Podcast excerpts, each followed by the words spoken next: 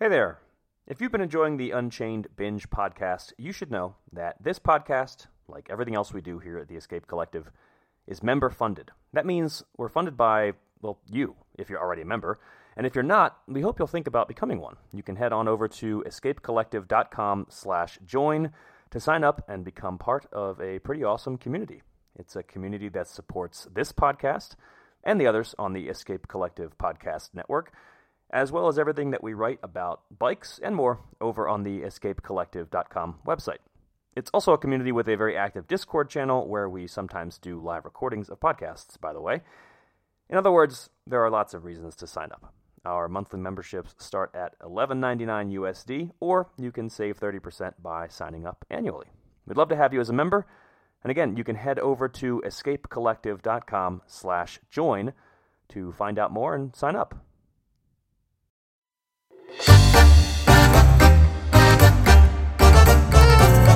This is the Unchained Binge Podcast. I'm Caley Fretz, and we are going to go deep on Netflix's new Tour de France docuseries, Unchained.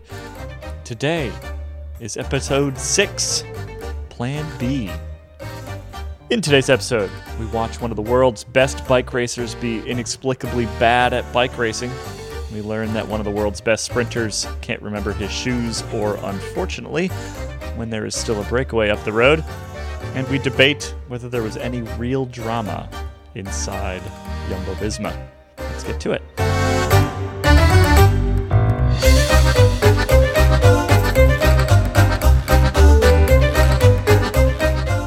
Joining me today, we've got the same crew as episode five.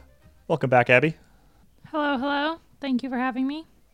And Jonny Long, reclined as ever. Relaxed and thankful for being here. And Kit, welcome back. Thank you for having me. Where where should we kick off today? This episode introduces us to Alpecin Deceuninck, uh, kind of an up and coming team, home to one of the best riders on the planet. It also gets into this sort of conflict, real or imagined, between Wout van Aert and his needs and desires, uh, and Jonas Vingegaard and the yellow jersey that he wants to win. Where should we kick off? Let's start with the the real elephant in the room, which is a nickname we never knew existed until this series came out. Is this just our our, our ignorance as English speaking press who don't necessarily cover Jasper Philipsen in all his now revealed glory? But did you were you aware? Were you aware that his nickname was Jasper Disaster? I feel I, I read enough Het Nieuwsblad to surely have been aware of that this this this feels like an internal team uh, mm-hmm. nickname, and and it's not really nice. it's you know he, he he's not like the sprinting stallion or like something you know uh, sort, of, related to a skill set or a talent. It's more like he forgets his shoes on a regular basis, and so therefore it's called Jasper Disaster Philipsen. Uh, I didn't know it existed. No. I would be interested to talk with uh, like some of the riders that he raced with back when he was sort of coming through the ranks, like at Hagens Berman, for example, at Action Hagens Berman, mm. uh, where he raced in I think it was 2018, kind of on his way into the the upper echelons of the sport, and whether he has been this way the whole time. Uh, I mean, clearly it's it's a it's a personality trait deep enough for them to have mentioned it numerous times in a relatively short episode in which vast vast swaths of information are just completely left out and yet this was it was determined that this was something that we needed to focus on like three or four different times it came up in, in this episode my favorite part about it was christoph Roodhooft's dripping derision of the whole thing. Yeah. He was just so done with it. So, oh, we've got to get rid of this nickname. We have no room for it. Uh, see, I, I took that as we have to get rid of him forgetting his shoes. Mm-hmm. Like he needs mm-hmm. to stop forgetting his shoes so that we can stop calling him Jasper Disaster. But he also That's needs to stop drawing attention that. to it. Stop drawing attention yeah. to the idea that he's this whirling dervish. Well, regardless, uh, it's a bit sad for him. Like he probably forgot his shoes one time, and he that's been his nickname ever since. Yeah, Mathieu van der Poel said he's off and off in his own little world, or what did he say? He he uh, he lives in his own in his own world, which kind of indicates to me maybe it happens more than once. That he does. he is a bit forgetful, and he, he's a he's a bit of a dreamer. Um, I don't know. It endeared me to him, and they were ganging. Well, uh, who we saw were ganging up on him. It- it- but ganging up on him in kind of an endearing way, like with the exception of Roodhooft, to uh, his his sort of general one of his the two brothers that are the, the GMs of of the team. Um, everybody else seemed to find it kind of endearing. Like like yeah, he's he's he's he's Jasper. He's just that's just who he is. He forgets his shoes. He he he, he lives in his own little world. I did find it endearing, and I also, f- it, it- for me, it was a good reminder that often the way that these riders are sort of portrayed, frankly, by us in the media, because we don't generally actually know them that well, is not always the best reflection of who these people are as people, right? Because we view them in an athletic context. Like by the time we are talking to Jasper Philipsen, his shoes have been found, and we don't ever hear about that bit. We're just we're just you know we're post stage that he's either won or lost, right? Like that's the things that we were talking about. And I, for me, it was like we need to go back to one of the old kind of standbys in in sort of pro racing bike media was like the at home visit, and it doesn't happen enough anymore. And I actually genuinely think like, this is the sort of thing that you might find out. You might you might go visit a rider, do like kind of a long interview, do a whole sit down thing, do a big profile, and in the process, one of their buddies tells you their actual nickname and explains why. And that's the sort of like good stuff that you could get from these kind of reporting trips. And I, I want to bring them back. I would like to bring back the at home visit uh, for this for this reason alone.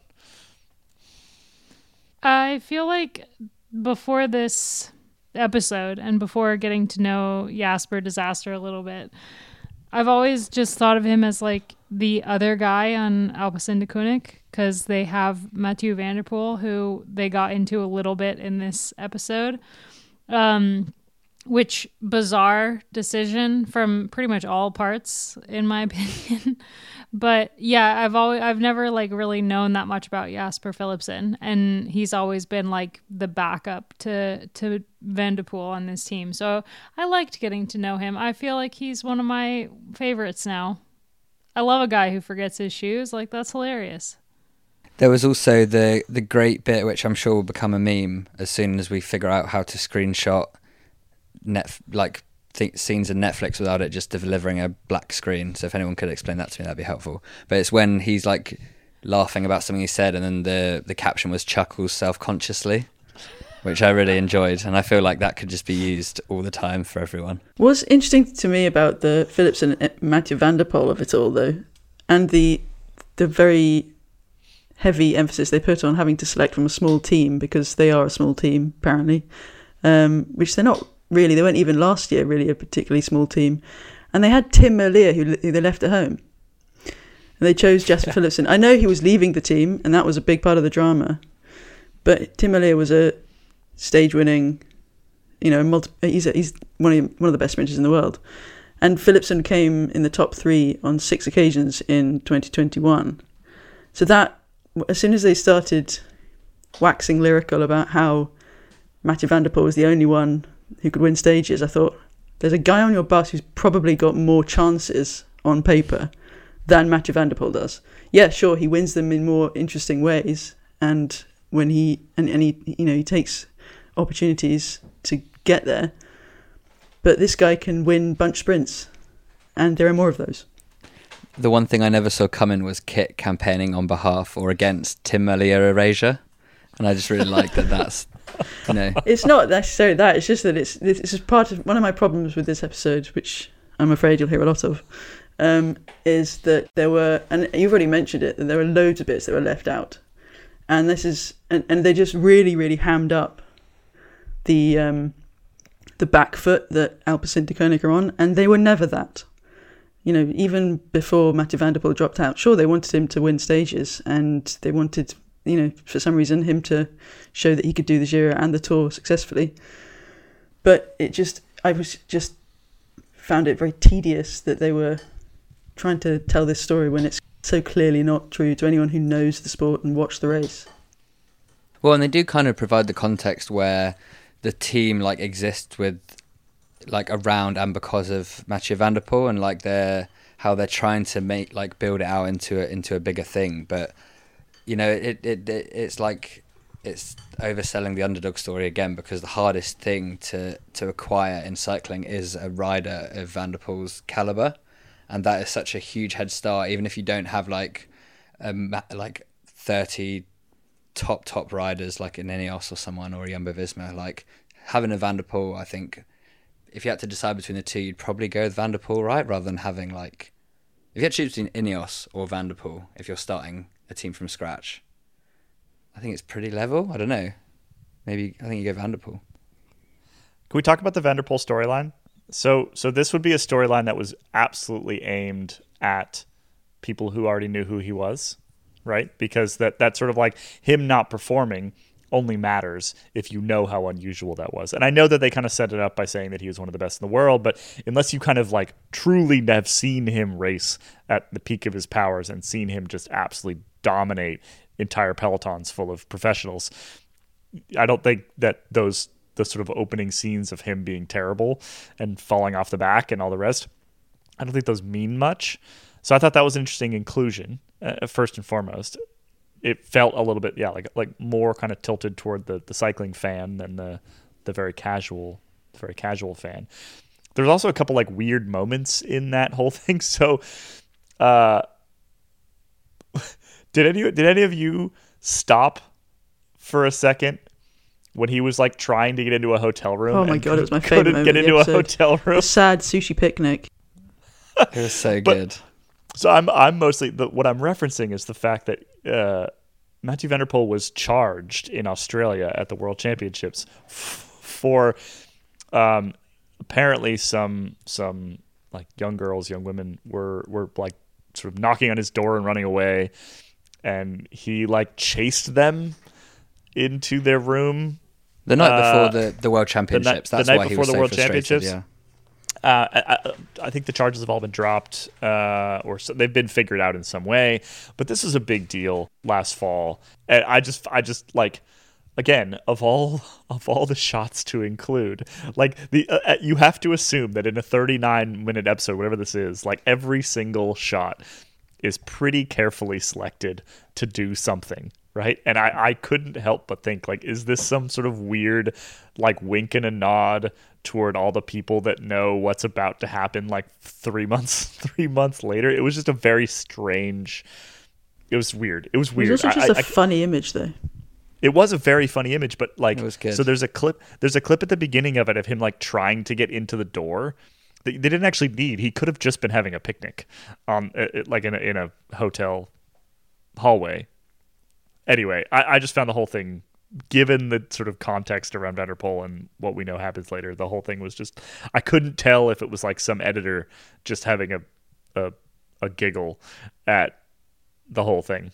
I think it's also just because uh, like some people will label him as quite a he won't like play up to the media. Like his quotes and interviews are always fairly dry. Like he because he's such a big star he kind of doesn't want to encourage any more sort of attention to his orbit. So maybe that was the one moment of all of the filming where he actually just showed a bit of proper humanity of not being able to get into a, a hotel room. Um, but the other thing, when you're talking about having already already needing pre-existing knowledge of Van der Poel, is if you're watching this for the first time, have no idea who he is. Do you know if he is a sprinter? If, if he's a climber? Do you know like what he's? He's just like he's just introduced as a guy on the tour who can't get into the, a hotel room, and that's pretty much it. And and he knows a bit about Jasper Philipsen. Like if you'd watched it as as like not having known anything, you'd be like Jasper Philipsen, he's the guy. Van der Poel's like this wacky side character brought along for the ride. That is true, and it's weird. I mean, you have to wonder like what the team was thinking, knowing that Netflix was going to film this year of the Tour de France and sending Van der Poel to the Giro before the tour, and he's not. He's not like a seasoned. He's very, very, very good, but he's still like relatively young when it comes to that kind of load. Hmm. I mean, it's not. I don't know. I thought it was really. I was very curious about why that would have been a decision that was made, and I guess it worked out because they did the spin with Philipsen, but yeah, What about uh, when Van der Poel was shown training and retching into a gutter on the side of the road? Did, did that that was was that there to like show people like yeah, being a pro cyclist is not glamorous.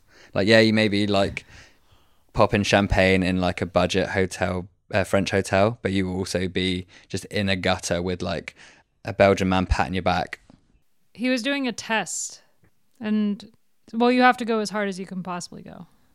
Right. Well, on the on the line about like I you know I've never seen anyone do efforts like he has. I think is an interesting one because it's kind of pushing back on this notion. Again, you have to understand the context around Van der Poel and how ridiculously talented he is. That like he is a he's a rider that can skate by on talent.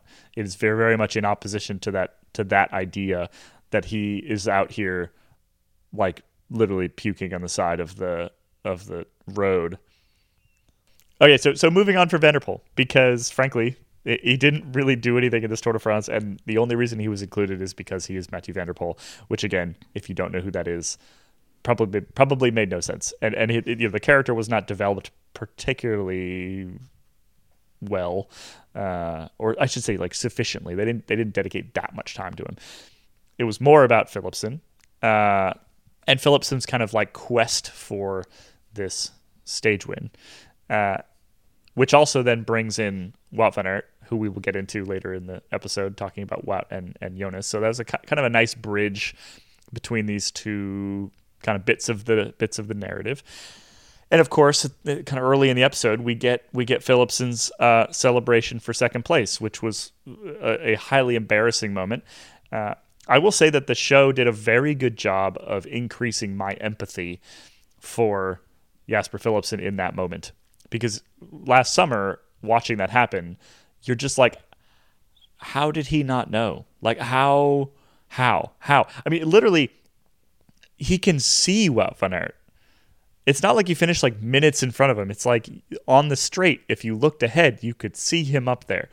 So how did he know? And so I, I, I, I to be perfectly honest, didn't have a whole lot of sympathy for, for, for, for Jasper Philipsen. But then you see him like talking to his his partner and just kind of devastated and more than anything embarrassed. And I think embar- embarrassment is one of those emotions that is is really sort of it hits all of us because we've all felt it sometime. Uh, yeah, I, I, I liked that bit because I do feel like it it in terms of sort of like getting me to engage with the character. I think that was particularly effective. Yeah, when he says um, they're all going to laugh at me. I was just like, oh, mate. and we did. Just to be clear. Yeah, yeah. There was there was um, a fair amount of laughing that was happening in the press room, uh, for better or for worse, for better or for worse. Ah, yeah, we're all human. We've all been embarrassed. Yeah. It, it was it was great though. Like when we saw everyone, like that's why they had all those boom mics running after people, like in the aftermath of the stages, and it was like sort of an Alan Partridge esque moment where he's like running away with his wife, and it's like, oh, don't worry, like no one really even saw it, to be honest. And it's like, uh, no, we kind of, we kind of did, but I guess what else do you say, say in that situation? Yeah, yeah, that was rough. I like I said, I liked it. I liked it from like a character development perspective, but I did not like it because it made me uncomfortable having to watch it again made me uncomfortable. But probably, you know, it's it's the same with like when Roglic lost a tour, and you know other characters where there's like a, a fall from grace, like riders when there's a fall from grace or you know hardship, and then they come back. It like it it makes you like them. And Jasper Philipsen will have so many more fans now after this this portrayal. So I mean, well, yes, it was embarrassing. You know, short term bad for Jasper, long term best thing maybe to ever happen to Jasper Philipsen outside of actually winning bike races? Mm. I mean, I, I think it warrants mention that on average, I would say that the Alpecin de Deceuninck team has has significantly above average hair. Is that accurate? Yeah, and I think it's something because Alpecin have been sort of a they've been around cycling for a while and used to sponsor another the Katusha team and before that the Giant team, which is now Sunweb. No, not oh, what are they now? DSM. DSM. DSM. Anyway, it's changed DSM. today as well. Changed today again. Um, but it there does seem to be a theme that every time there is like the star rider has a really good thick head of hair on them. Your Marcel Kittels, your don't know, can't think of literally anyone else at the minute. But then with Alpecin Deceuninck, literally all of them, the Roodhooft brothers, who must be into their 40s and 50s, magnificent manes. So maybe it's like a sort of tie-in deal where they're all just like dunked in it every day. Just for anybody not aware, that they, you know, Alpecin, one of the co-sponsors, make shampoo. Caffeine. Well, ca- caffeine hair. shampoo that is German engineering for your hair, and supposedly, well, I mean, if they are using it, then it's working. I guess that's the whole point. This is I'm, I'm learning about advertising in real time here.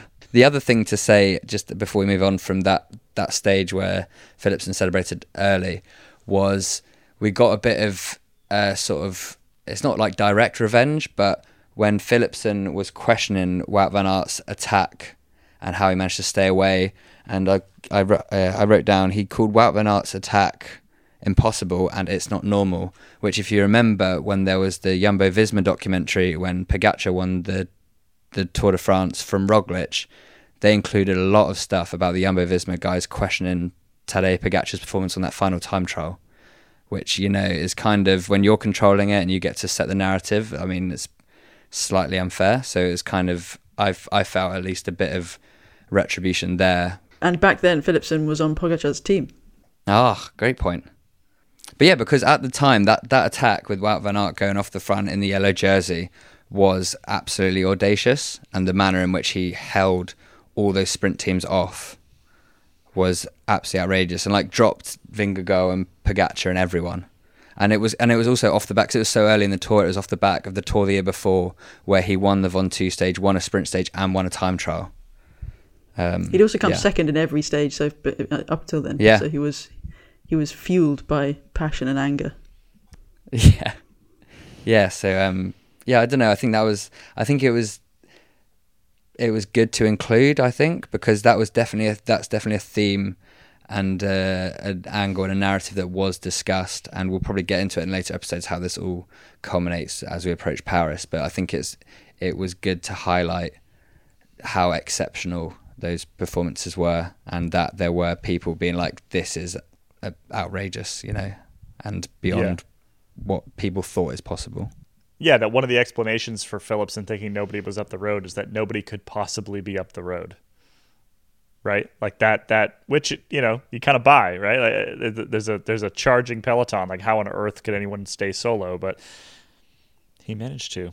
He managed to. Well, that that brings us kind of nicely to Aert and the wow, the conflict that is portrayed within the show, particularly in this episode, also a bit in what was it episode four, um, and that conflict is basically is basically this this this tension between Wout van Aert wanting to win stages and and kind of riding for himself, and also needing to work as a as a helper, a domestique for Jonas Vingegaard, either in the yellow jersey or trying to get the yellow jersey. Right, that's the fundamental tension, and I think that the, the producers of this show have kind of identified that as a potential source of drama, and the question is, was there any real drama? Was it, you know, kind of played up? And we have a bit of an answer from van himself. He actually spoke to media this week, and well, who dropped the quote in here? We can we can read the quote out from him. Abby, what does he say about his portrayal in this in this show? He says, I was finally able to watch because, strange but true, although I play one of the leading roles, I did not know what would be seen. It is quite disturbing that stories were written in the documentary that are not there. For me, the series is focused on commotion. Jonas and I are best friends. The focus is on moments in which it is difficult to make the right decision, but there are also so many moments in which we have strengthened each other and worked together. It is a pity that it that that has been removed. What are our thoughts on this? Is it overdone? Definitely. Yeah. Is it necessary for the show? Well, I mean, they were trying to stir up commotion, and they had. I mean, when you introduce an episode with the word disaster over and over and over and over and over again, you have to find another example of it in order to have a mirror to the Philipsen storyline. So, you know, in a sport which is so team based, and at least to the outside world, it's really, really, really emphasized that we're all working together. There are probably, I mean, there are always going to be um, conflicts within teams and different personalities clashing. But yeah, the the most obvious one is probably the Van Aert Vingegaard one because Van Aert wins stages, Vingegaard wins, wins stages. Um, before it would have been, uh, yeah, I don't know, a, a, a Cav Wiggins setup. Um, you know, it's when you've got those two prolific champions in a team, you can, you know, there's an obvious storyline waiting to be told. Um, but yeah, I mean, it it's it was so dialed up, I think, and uh, when uh, he was when they made such a thing of him not waiting for Vingegaard when he crashed towards the end of the stage, um, I uh, I might have cursed at the TV because uh, you could still see the convoy right there, and Vingegaard was getting back on his bike, so they were maybe thirty seconds off the back, and he had a bunch of teammates already. So for uh, so for that reason and for a few others, you know for people who know what they're looking at when you look at the race footage, um, it was very clear that this was all a bit exaggerated, more than a bit exaggerated, I think. Um, I'll, I'll play devil's advocate slightly and say that Wout van Aert, he's already like won all the stages he could, and he's got the green jersey, and it's all gonna work out. And but he, for some reason, he just needs this extra stage to Carcassonne, and you saw it on the team bus beforehand, where he's like, it's like silence, like, well, I'd quite like to go to the, for the stage, and everyone's word just like, actually.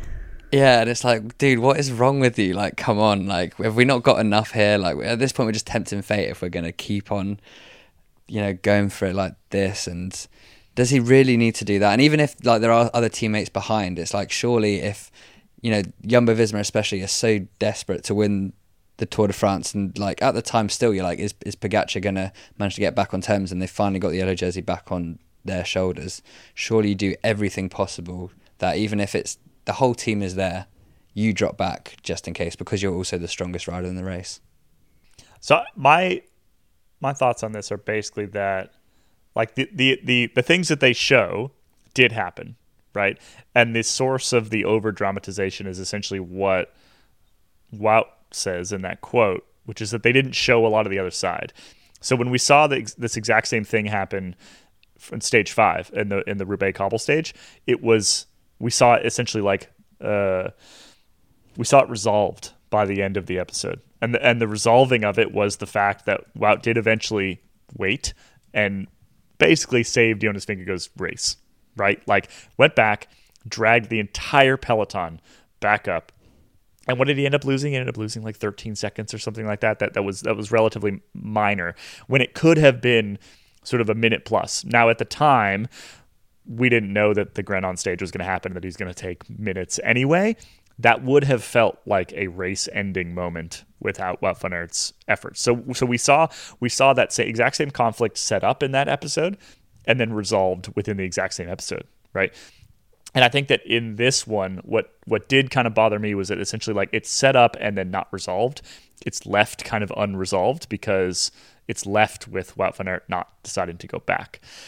But I will I, I, I will absolutely maintain that like unless Van Aert is acting in that scene in the bus where he's like, actually, I would like to do this. He's still asking to not do what the rest of the team wants to do, right? Like he is still doing that, and I, I just because it was resolved internally and it ended up working out just fine. I don't think it's really relevant to to like whether that thing actually happened. Like there's no question that there is a a fundamental tension between what those two riders want to happen and what they need to happen. And just because it ended up being resolved doesn't mean that the sort of the, the, the, the core of the drama wasn't there. I think what the show was missing was the fact that it was resolved, was the fact that nobody came away from that pissed, and that's what they didn't show. But sort of like, like the, the initial sort of the kernel of initial drama that still existed. Like that moment still happened on the bus. You still had Grischa Niermann being kind of awkward about it. And like what do you they just didn't resolve it at the end, which I think is the, the that's the over dramatization for me. But that was editing. Like it's Wout Van Aert and it was a relatively chill or was on paper a relatively chill stage. If it hadn't been for multiple crashes, then it would have been a pretty straightforward stage and that was before the stage they there was no way they were going to know that jonas was going to go down on that stage Wout putting his hand up to potentially win the stage is totally legit from a rider who could potentially win the stage and when you're a rider on a team like that and you feel good, you have good legs, you need to be able to put your hand up and say, Look, I think I can go for this stage. Guys are doing that on every single bus, regardless of what the team's ambition is. That's that happens in every single team meeting. There's always somebody who's like, I feel really good today. I would like to go for the win today. And that's like not out of the ordinary at all and totally played into the the whole like Wout is the villain story perfectly for Netflix, but is absolutely like unfounded in whatever kind of like malicious thing that they're trying to spin. I don't think it felt particularly malicious though. I think that's the I think that the way that they edited the responses were were meant to make it seem malicious. Like the way that they edited like Jonas Jonas from the side, like where you couldn't actually see his facial expression at all, but the way that they had the camera like made it seem ominous and it was probably a shot from like a completely different day on the bus, but Three days later, it fit yeah. perfectly into that moment. Like it the, the the the villain thing felt more malicious in the previous Jumbo episode in the in the Roubaix episode to me. In this one, it just felt like this. Uh, it, it, I mean, it, it's it's like I said, absolutely an attempt to make it seem like there was probably drama where there where there wasn't drama, but at the same time, if you've got a rider who has basically said, "I don't want to follow the yellow jersey around all day," probably valid from him. That's still like the whole team is not rallying around the yellow jersey, which is in theory what you ge- what you would end up with like for example with a with a team sky in 2014 there's they don't bring a sprinter right there, there's there's nobody on that bus that's like I would like to go for a stage win today that does that's not happening so I I I I I, I don't know I struggle with like completely pushing aside the fact that they used that. I think that that was fine. I think that they just didn't resolve it. Like they just they they left it by leaving it kind of open ended at the end, doing all the cuts around the crash and Wout van Aert not coming back and all the rest of that stuff. That's the part that feels disingenuous to me. The actual bit on the bus only feels disingenuous because they didn't resolve it for me. Because that, that you know what happened in the bus what ha- is, is what happened in the bus and and you've got a guy who's like I would like to do my own thing and the team leader who says I would like you to not do that. and and that actually happened. But again, didn't get resolved and that's the kind of weird part. the the race lead at that point was two minutes twenty two seconds. So there, I would, I, I don't know. I know that's you can lose that in one day. Um, obviously, I don't know. I, it, it, I think yeah, the context is what's lacking here, and that's I think something that runs through the whole episode. You know, because he could have he could have gone off. You know, he could have um, even if if Vingegaard had needed a bike change or several bike changes like he did on stage, whatever it was, five, at risk of losing more than 30 seconds, then yeah, I don't know. It's uh, it's just that there was yeah, it's like you said, like we've said over and over again, there was too much. There was a lot of information missing from this episode.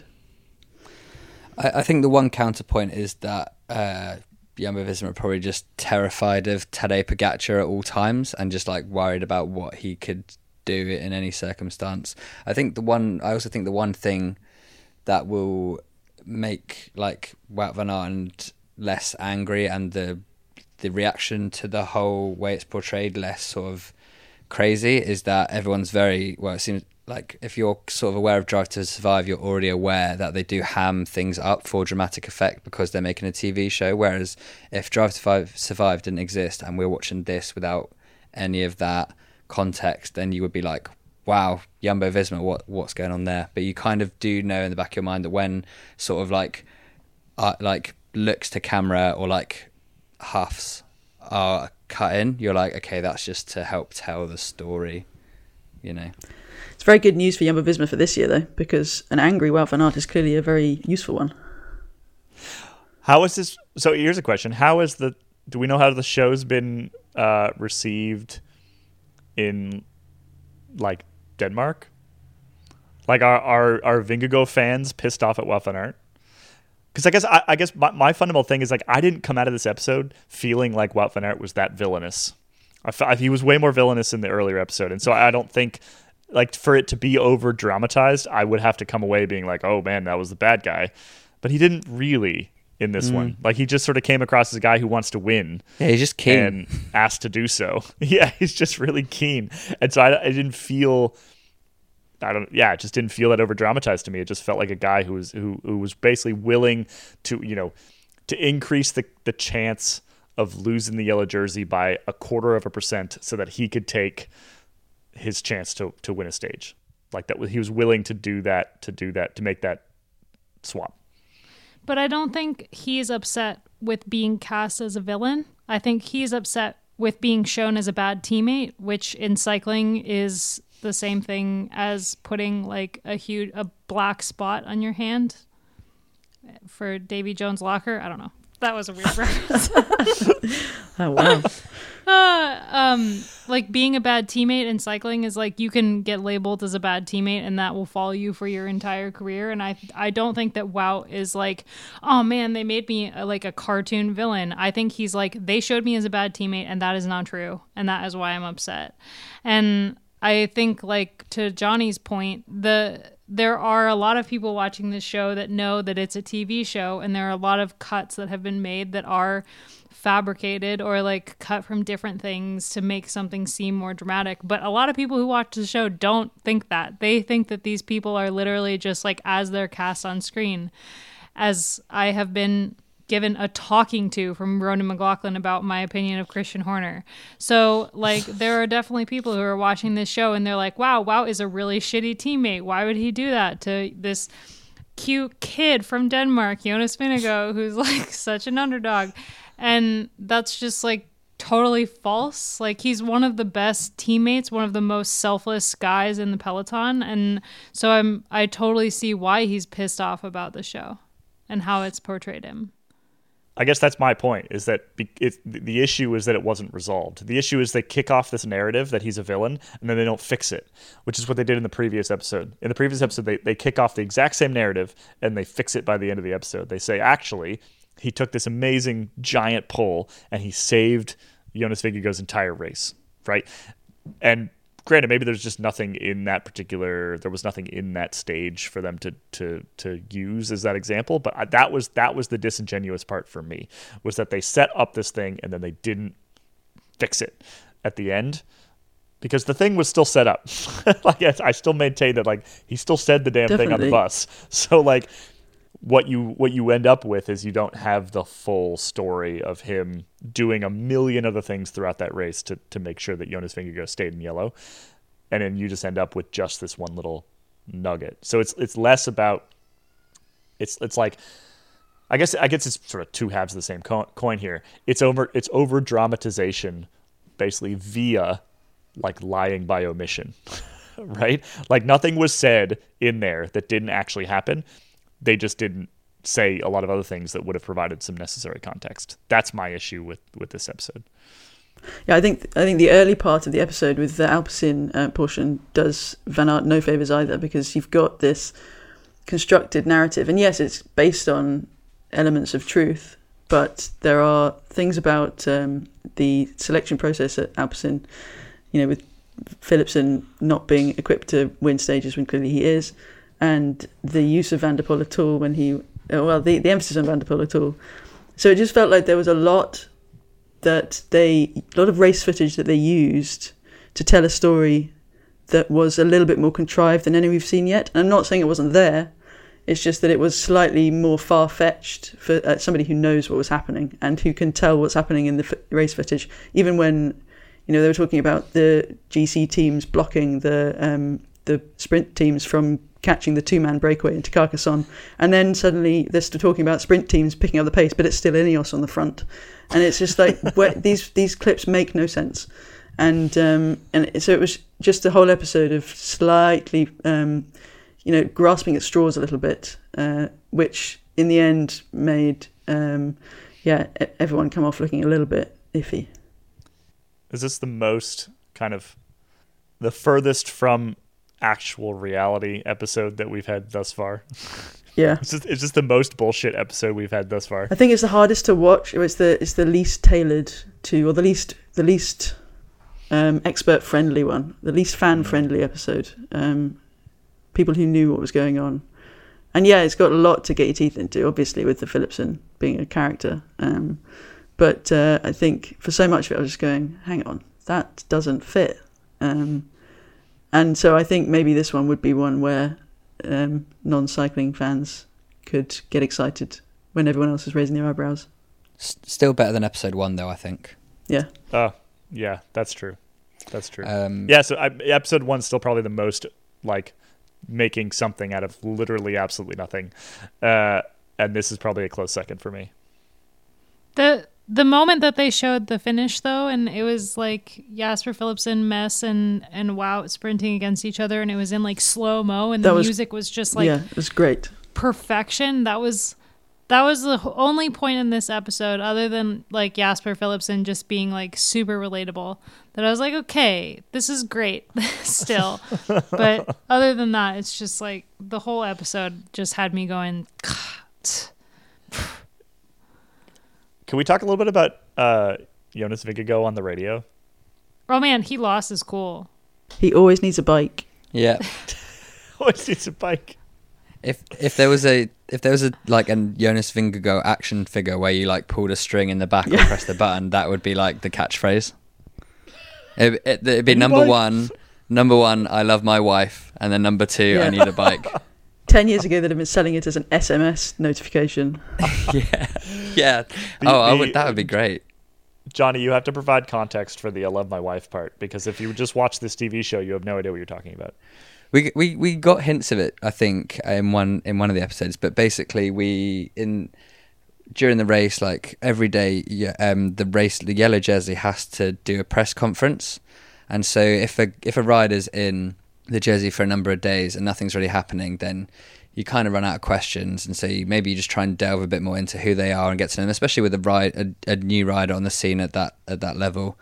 Um, so you'd kind of be trying to delve into Jonas Vingegaard's personality, and it turns out that no matter what question you ask, like the most banal thing about like what you have for breakfast or you know what TV shows he likes, he'd always just be like, I just like spending time with my family, and you know I love my wife and I love my kid, and then also after every stage he'd be warming down on the rollers and he'd be on the phone to his wife, just chatting, I guess, about anything, and he's just a a big wife guy. And it's surprising as well because he'd be on the he'd be on the phone to his wife a lot, but then she was on the race for a lot of it as well.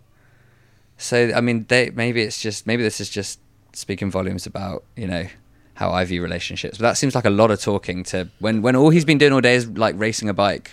You know, But we had Geraint Thomas's wife say that she doesn't watch the races; she just waits for the phone call, the text after the stage. So maybe she, maybe he's literally just saying, "It's all right, I'm alive. I made it I to have, the a, finish." sc- I have a screenshot Yeah. of the the Paris Roubaix episode or the Paris Roubaix stage that just Mm. is Tom's writing me. Don't worry, I'm alive. oh, Be- beyond the beyond the "I love my wife" uh, line, I, I do I, those radio calls that they've included in this episode. I think were interesting in that he does not sound like a cool, calm, collected, you know, old hand GC guy, right? Like he, you can tell that this is his first go at this, right? And and you know, if Geraint Thomas had the same thing happen to him, it would not sound the same on the radio, right? There might be more swearing, but it wouldn't sound quite so panicked. I don't think. And I did find that interesting, and I, and I you know, one of the one of the reasons why it's so hard to win lots of Tours de France is that there are so many things that can go wrong, and sort of dealing with those things that go wrong is a big part of what makes big champions champions, right? And that made me wonder whether he's going to run into problems on that front, regardless of his physical abilities over the next couple years, because it just his reaction to chaos was not always the most, yeah, the most doubt. Or maybe he'll figure it out because that was, like I said, it was his first go at it. Do we know that that "I Need a Bike" was from this same stage though? oh yeah, who knows? No, the the only other thing though is that like it when when he said like I need a bike, it like remi- the only thing it reminded me of was like if you wake up in the middle of the night after having a dream that you're like you've overslept for an exam, like at school, and so like he'd suddenly woken up and was like in the middle of the Tour de France without a bike. Like it was that it was that level of panic, um, which I think was yeah like that kind of mirrored the Jasper Philipsen sort of uh, what was it again? Um, chuckle self consciously. Like it was just like the brackets would have said sheer terror. I received a text as we're recording this podcast from a rider on Trek Segafredo, the American team that is not one of the teams featured in this uh, series. He wants me to know that he is watching episode two. How did Wout get into yellow? I'm confused. Weirdly, that's exactly the same question that my girlfriend asked me, who has no idea about cycling. So it's good to know that both ends of the spectrum have exactly the same questions about. And he was in the race, and he's confused. Yeah, he was in the race. He doesn't know. Didn't your girlfriend? Was it your girlfriend who said that Wout was the Pixar villain? Was that somebody else? Yeah, that was the first impression. Was that he looks like a Pixar villain? It's the incredible. He has Incredibles With the- hair. with the hair. Yeah, but With, then like, that the- was that guy was ginger. Anyway, we're getting too far into it. But um, we should actually point out that the little blonde streak in Wout's hair is not dyed. That oh, it's like is a birthmark thing. yeah. Um, she also did say that he's got too much hair. So then, but then maybe that would maybe Wout van Aert should go ride for Alpecin Deceuninck because too Mm. much hair seems like a Maybe he's got a personal sponsor. yeah. Man, if Wout and Mathieu van der Poel were teammates, that would be terrible. Imagine the Netflix series That's you what get out of Ineos that. would do. All right. All right, so we've been ending these episodes by asking the question sort of what was what was missed, what was not included that that we saw that we think was important, what uh, what qualifies this time. the how just how hot it was. Like it was in that period of summer where I think it was most of Western Europe where it, it was like a huge heat wave, and we were the race was in Carcassonne and like that sort of south bit of France that is just always hot anyway. And it was so it was so hot that I remember one morning it might have been that Carcassonne stage actually where I was trying to interview Owain Doull and he was just so hot that he was like, "Sorry, I just can't do this. Like, I can't think straight because it's so hot, and I just need to try and cool down before riding 200 kilometers." Um, and like all the right like some of the riders, like the teams were making them slushies because our our colleague Josh Robinson wrote a really good article about how it was important. You guys would know be, be able to actually explain the process better. It was it was about the effects of cooling the body, which the slushies did better than just like having ice on your neck. Yeah, it was hot. It was super, super hot. And we went for a swim in the river that did not make it into the show. Yeah, right. That was the like they didn't show us playing cricket with like the EF mechanics and drivers and soigneurs, and they haven't shown me, you, and Ian with our tops off swimming in the in the river. Which we Can know believe- they have footage of. Yeah, but my The camera my, was pointed at us. It was. I, I imagine it was just it was such a ghastly image that it was not suitable for broadcast. It was very hot. Uh, I mean, there's there's so many little details uh, of of the Tour de France that that are left out, and yeah, I, I know that probably the majority of, of folks listening to this, you know, you're already a Tour de France fan. You probably already listened to a fair number of our podcasts, but if you are not, if you are new, uh, yeah, listen to the tour dailies that we do. We do it. We do an episode every single stage. Uh, head over to escapecollective.com. You'll find them there the Escape Collective uh, podcast channel. And yeah, it's just, it's just that's where we get into all the little stuff, right? We got a, we got an episode every single day, bringing you kind of behind the scenes at the tour.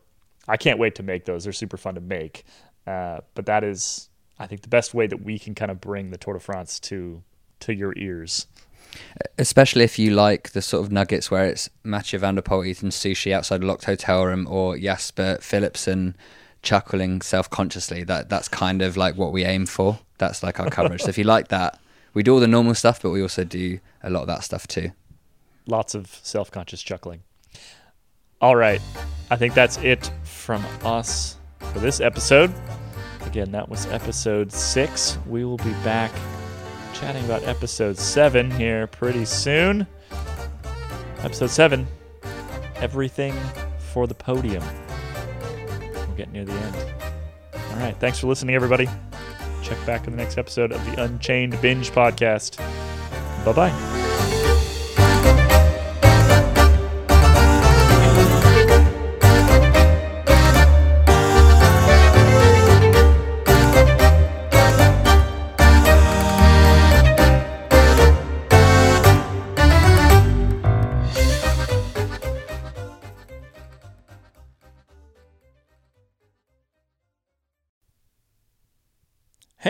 Caley Fretz from Escape Collective here. If you've landed on this podcast because you just watched Unchained on Netflix and you want to dive headfirst into the Tour de France and pro bike racing, I have some great news for you.